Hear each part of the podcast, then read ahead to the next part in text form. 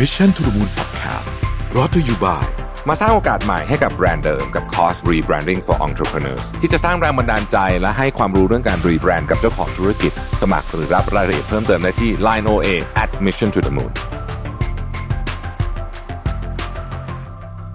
สวัสดีครับ คุณอยู่กับผมรวิศ หาญอุตสาหะนะครับ ยินดีต้อนรับเข้าสู่ Mission to the Moon Podcast นะครับ ซึ่ง episode นี้เนี่ยเป็น episode พิเศษนะครับ เป็นepisode แรกของ Podcast Series พิเศษที่มีชื่อว่า Maximize ขับเคลื่อนอีเวนต์ไทยให้ไกลเพื่ออนาคตนะครับ ซึ่งได้รับการสนับสนุนโดย Mice Intelligence Center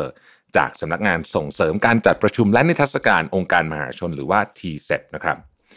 ซึ่งภายในพอดแคสต์ซีรีส์พิเศษนี้นะครับเราก็จะมาพูดกันถึงเรื่องของ Mega Trends นะครับ แต่ว่า Mega Trends เนี่ยไม่ใช่ Mega Trends ทั่วไปนะฮะอย่างเรื่อง Automation หรือว่าเรื่อง Metaverse เรื่อง Blockchain เรื่อง Artificial Intelligence ต่างๆ ที่เราเห็นกันตามข่าวนะครับหรือว่าไม่ใช่เรื่องของเศรษฐกิจโดยทั่วไปอะไรต่างๆ แบบนี้เนี่ยนะครับแต่ว่า Mega Trend ที่เราจะมาพูดกันในพอดแคสต์นี้เนี่ยก็คือ Mega Trend ของการจัดงานอีเวนต์ครับหลังจากที่เราเจอสถานการณ์โควิดนะฮะตั้งแต่ช่วงเรียกว่า จริงๆ เริ่มต้นเนี่ยก็คือปลาย 2019 นะ แต่เรามาเริ่มรู้สึกกันเยอะๆ ก็ 2020 นะฮะ ก็เกือบ 3 ปีแล้วล่ะนะครับ ตอนนี้เนี่ยสถานการณ์โควิด รอบโลกก็เริ่มจะดูดีขึ้นนะฮะประเทศไทยเองก็เริ่มที่จะลดระดับนะฮะความเข้มข้นของมาตรการป้องกันโควิดนะครับ พูดง่ายคือว่าตอนนี้เนี่ยโลกก็เริ่มที่จะกลับมาเดินต่ออีกครั้งหนึ่งนะฮะ กลับมาใช้ชีวิตกันเหมือนก่อนโควิดนะฮะก็ต้องบอกว่าได้รับอนนิสงจากหลายเรื่องนะครับตั้งแต่เรื่องของการเร่งฉีดวัคซีนกันอย่างทั่วถึงนะครับเรื่องของการผ่อนคลายการใส่หน้ากากอนามัยนะครับ แล้วก็เรื่องของที่ว่าหลายประเทศเนี่ยเขาก็รีบพยายามจะรีบออกจากโควิดนะฮะด้วยการออกมาตรการต่างๆ มากมายนะครับ ก็ทำให้คนเนี่ยได้กลับมาใช้ชีวิตเหมือนปกติอีกครั้งหนึ่งนะครับ ในต่างประเทศหลายประเทศโดยเฉพาะประเทศแถบยุโรปกับสหรัฐเนี่ยก็ไม่มีใครใส่หน้ากากแล้วตอนนี้นะครับ ก็กลายเป็นโรคปกติไปนะครับ โดยเราจะสังเกตว่าตั้งแต่ปลายปี 2021 นะฮะจนเกิดปลายปี 2022 เนี่ยเราจะเห็นได้เลยว่าเหล่างานอีเวนต์เนี่ยกลับมาจัดการคึกคืนอีกครั้งหนึ่งนะครับไม่ว่าจะเป็นงานอีเวนต์กีฬาอย่างโอลิมปิกนะฮะ หรือว่า Super Bowl นะครับแล้วก็งานฟุตบอลโลกที่กำลังจะจัดขึ้นปลายปี 2022 นี้นะครับไปถึงงาน music festival ระดับโลกอย่าง Coachella Tomorrowland นะฮะหรือว่า Summer Sonic นะครับเรียกได้ว่าธุรกิจอีเวนต์นั้นกลับมามีชีวิตที่ว่ากันอย่างแท้จริงเลยทีเดียวนะครับผมเองนี่ก็เล็งอยากจะไปงานเอ่อ music festival อยู่หลายอันเหมือนกันนะฮะตอนนี้ก็ดีใจที่กลับมาจัดกันอย่างเต็มรูปแบบแล้วนะครับแต่ถึงแม้ว่าสถานการณ์จะดูดีขึ้นเพียงใดนะฮะไวรัสโควิด -19 เนี้ยมันก็ได้ไม่ไม่ได้จากพวกเราไปไหนอยู่ดีนะครับนอกจากนั้นเนี่ยมันก็ยังสร้างเทรนด์ใหม่ขึ้นมาด้วยที่เป็น mega trend ของเหล่าผู้จัดงานอีเวนต์นะครับ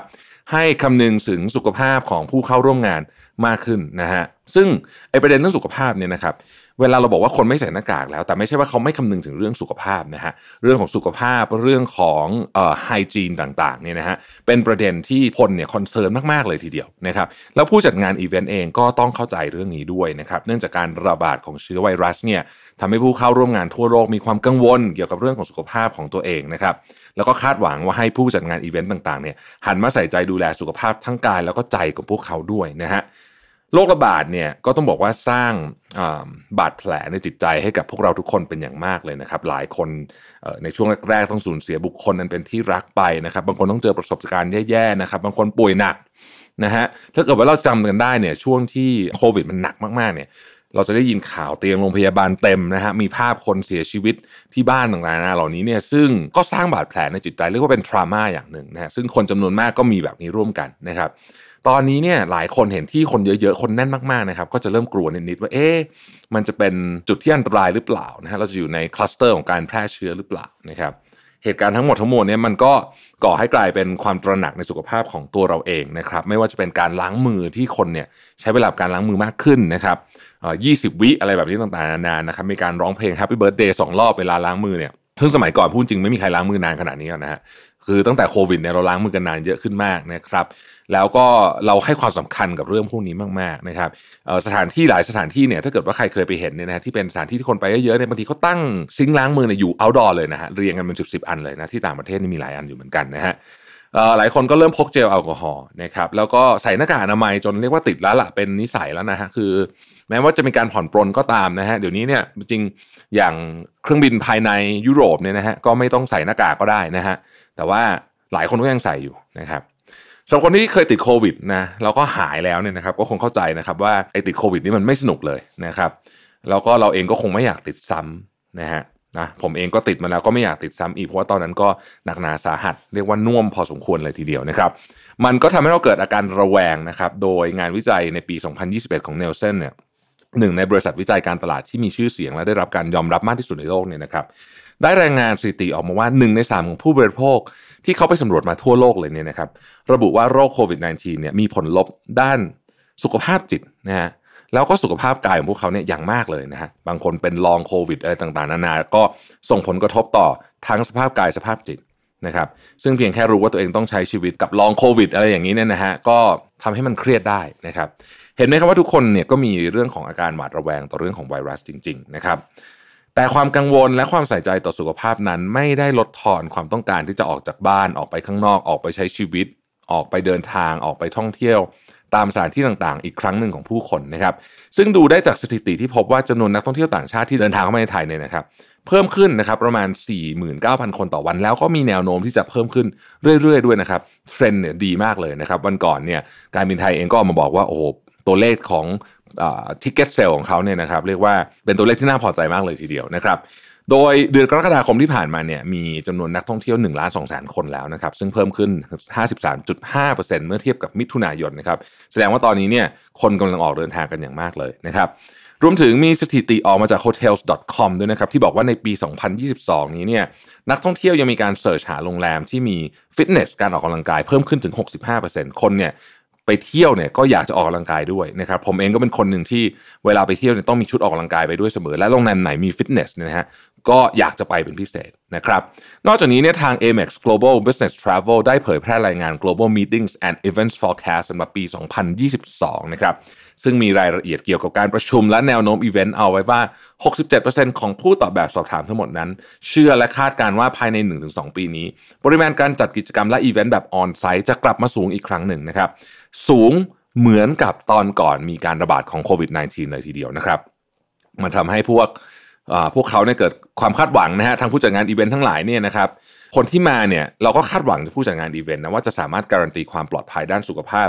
ให้กับพวกเราได้นะครับให้กับผู้ร่วมงานได้นะครับซึ่งมันก็ประจวบเหมาะพอดีเลยนะครับที่จะมารู้จักกับ mega trend อย่างแรกนะฮะของผู้จัดงานอีเวนต์ที่เราจะมาพูดถึงกันในวันนี้ก็คือ Safe Space นั่นเองครับ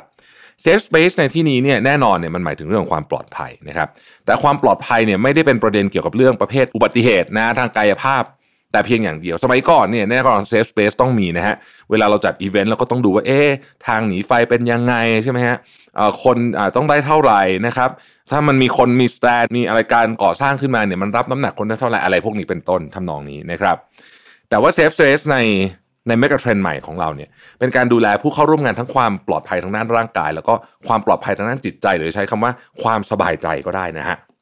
ปราศจากความกังวลจากโรคภัยไข้เจ็บ นะครับ ซึ่งก็ได้มีการนำแนวคิดของ Safe Space เนี่ยไปปรับใช้กับงานอีเวนต์ระดับโลกมากมายเลยนะครับ ผมอยากจะยกตัวอย่างอีเวนต์ที่เรียกได้ว่าเป็น mega event ระดับโลกนะฮะ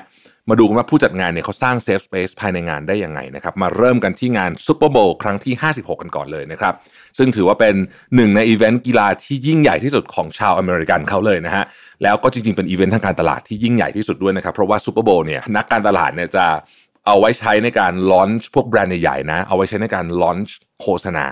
นะฮะเอาใช้ในการ launch โฆษณาใหม่ๆ โฆษณาเจ๋งๆนะครับ เรียกว่าเป็น season ของโฆษณาเลยนะฮะสำหรับคนในแวดวงโฆษณาแน่นอนนะฮะ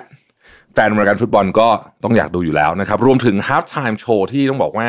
ก็อลังการทุกปีนะครับ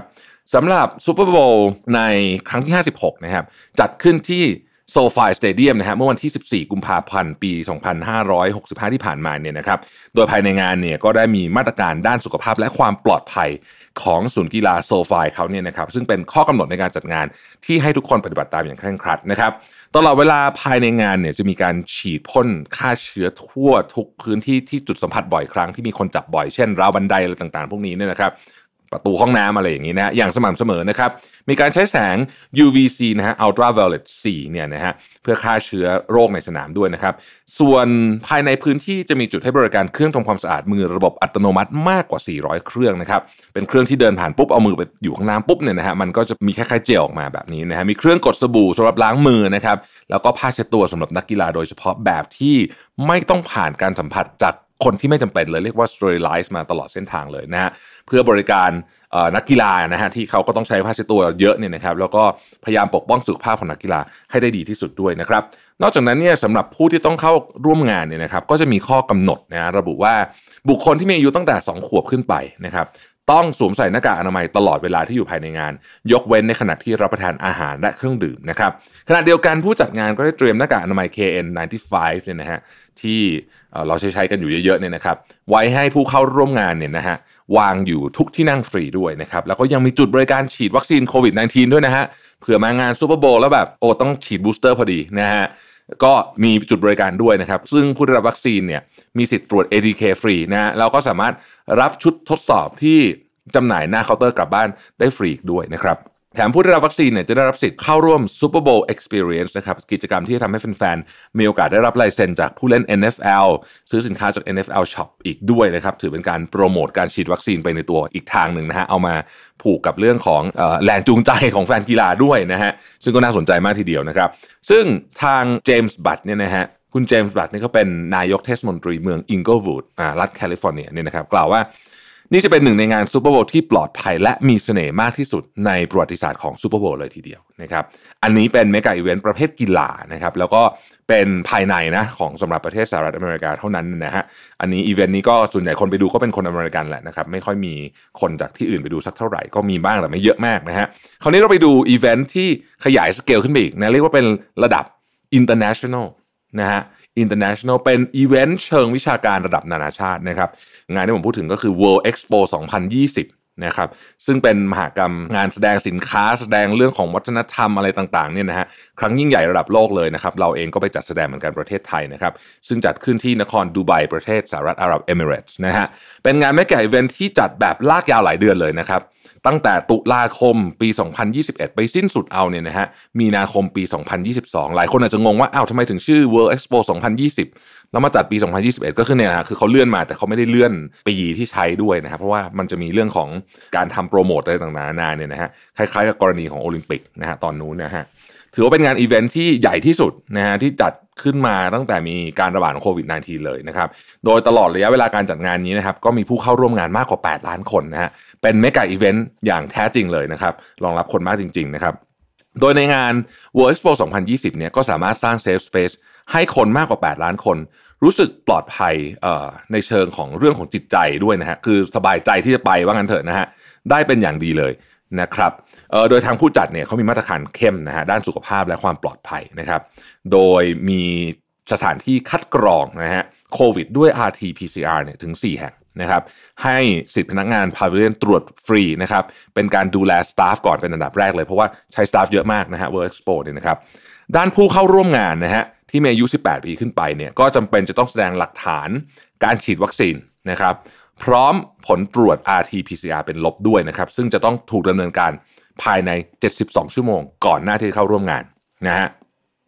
และเนื่องด้วยประชากรมากกว่า 90% ของสหรัฐอาหรับเอมิเรตส์เนี่ยได้รับการฉีดวัคซีนแล้วนะครับ ดังนั้นผู้จัดงานและผู้เข้าร่วมงานทุกคนก็จำเป็นต้องได้รับการฉีดวัคซีนนะครับ นอกจากนี้เนี่ยภายในงานจะมีจุดบริการด้านสุขอนามัยนะครับและขอความร่วมมือให้ใส่หน้ากากอนามัยตลอดเวลาที่อยู่ในงานด้วยนะฮะ รวมถึงผู้จัดงานเนี่ยเขาก็ได้ขอความร่วมมือไปยังบริษัทเดตต่อนะฮะเดตต่อนี่ก็เป็นที่รู้กันอยู่นะฮะเขาก็ทำพวกผลิตภัณฑ์เกี่ยวกับสุขอนามัยดังระดับโลกอยู่แล้วเนี่ยนะครับเดตต่อเองเนี่ยได้รับเลือกเป็นพันธมิตรด้านสุขอนามัยอย่างเป็นทางการของงาน World Expo 2020 นะครับเพื่อจัดหาผลิตภัณฑ์สุขอนามัยคุณภาพสูงต่างๆนะครับ เช่น จุดบริการเจลล้างมือแบบไม่ต้องสัมผัสที่ประตูทางเข้าออกนะครับ จุดพักผ่อนและร้านอาหารทั้งหมด ซึ่งความร่วมมือดังกล่าวเนี่ยก็สร้างความมั่นใจในความปลอดภัยของผู้จัดงานนะครับ ผู้เข้าร่วมงานและพนักงานสตาฟต่างๆ ทุกท่านนะฮะที่อยู่ในงานด้วยนะครับท่ามกลางสถานการณ์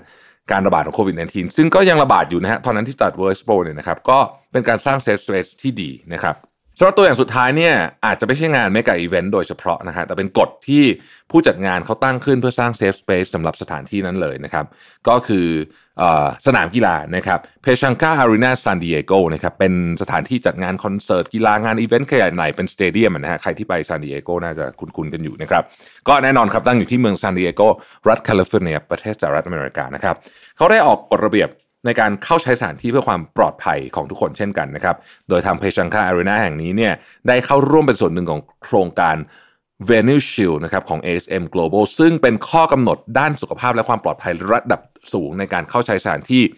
ที่มีสถานที่กว่า 325 แห่งทั่วโลกที่เป็นสถานที่ใหญ่ๆเนี่ยนะครับเขาใช้มาตรฐานนี้กัน โดยร่วมมือกับผู้เชี่ยวชาญทางการแพทย์ชั้นนำผู้เชี่ยวชาญในอุตสาหกรรมต่างๆ และเจ้าหน้าที่สาธารณสุข เพื่อสร้างความมั่นใจให้กับผู้จัดงานและผู้เข้าร่วมงานทุกคนนะครับ โดยทุกคนที่เข้าร่วมงานจำเป็นต้องแสดงหลักฐานการฉีดวัคซีน หรือการได้รับผลตรวจเป็นลบนะครับตามแนวทางปฏิบัติล่าสุดของกรมสาธารณสุข แห่งรัฐแคลิฟอร์เนียอย่างครบถ้วนนะฮะส่วนผู้ที่ไม่ได้ฉีดวัคซีนต้องสวมใส่หน้ากากอนามัยตลอดเวลาเมื่อเข้าร่วมกิจกรรมแบบ indoor นะครับกิจกรรมที่อยู่ในร่มนั่นเองนะครับ ยิ่งไปกว่านั้นเนี่ยนะฮะทุกอย่างภายในอีเวนต์จะต้องเป็นรูปแบบของ contactless นะฮะเราจะได้ยินคำนี้มากขึ้นนะครับการไร้สัมผัสตั้งแต่การซื้อตั๋วเข้าชมนะครับการจองต่างๆ พวกนี้เนี่ยผ่านอุปกรณ์มือถือเท่านั้นนะฮะงดการใช้เงินสดภายในงานรับเฉพาะบัตรเดบิต และบัตรเครดิตนะครับเพื่อลดการสัมผัสและก็การจริง ๆทำให้การชำระเงินมันรวดเร็วด้วยไม่ต้องมานั่งทอนเงินนะฮะ แนะนำให้ผู้เข้าร่วมงานเนี่ยล้างมือบ่อยๆนะครับด้วยน้ำและสบู่นะครับเป็นเวลา 20 วินาทีนะอย่างที่บอกนะนี่คือคำแนะนำใหม่ ซึ่งเป็นไกด์ไลน์ที่เราได้ยินมาตลอดนะฮะ20วิ 20 วิเนี่ยนะครับในระหว่างที่อาจจะไม่ได้ล้างมือเนี่ยก็ใช้เจลแอลกอฮอล์อยู่สม่ำเสมอนะครับโดยมีจุดบริการเจล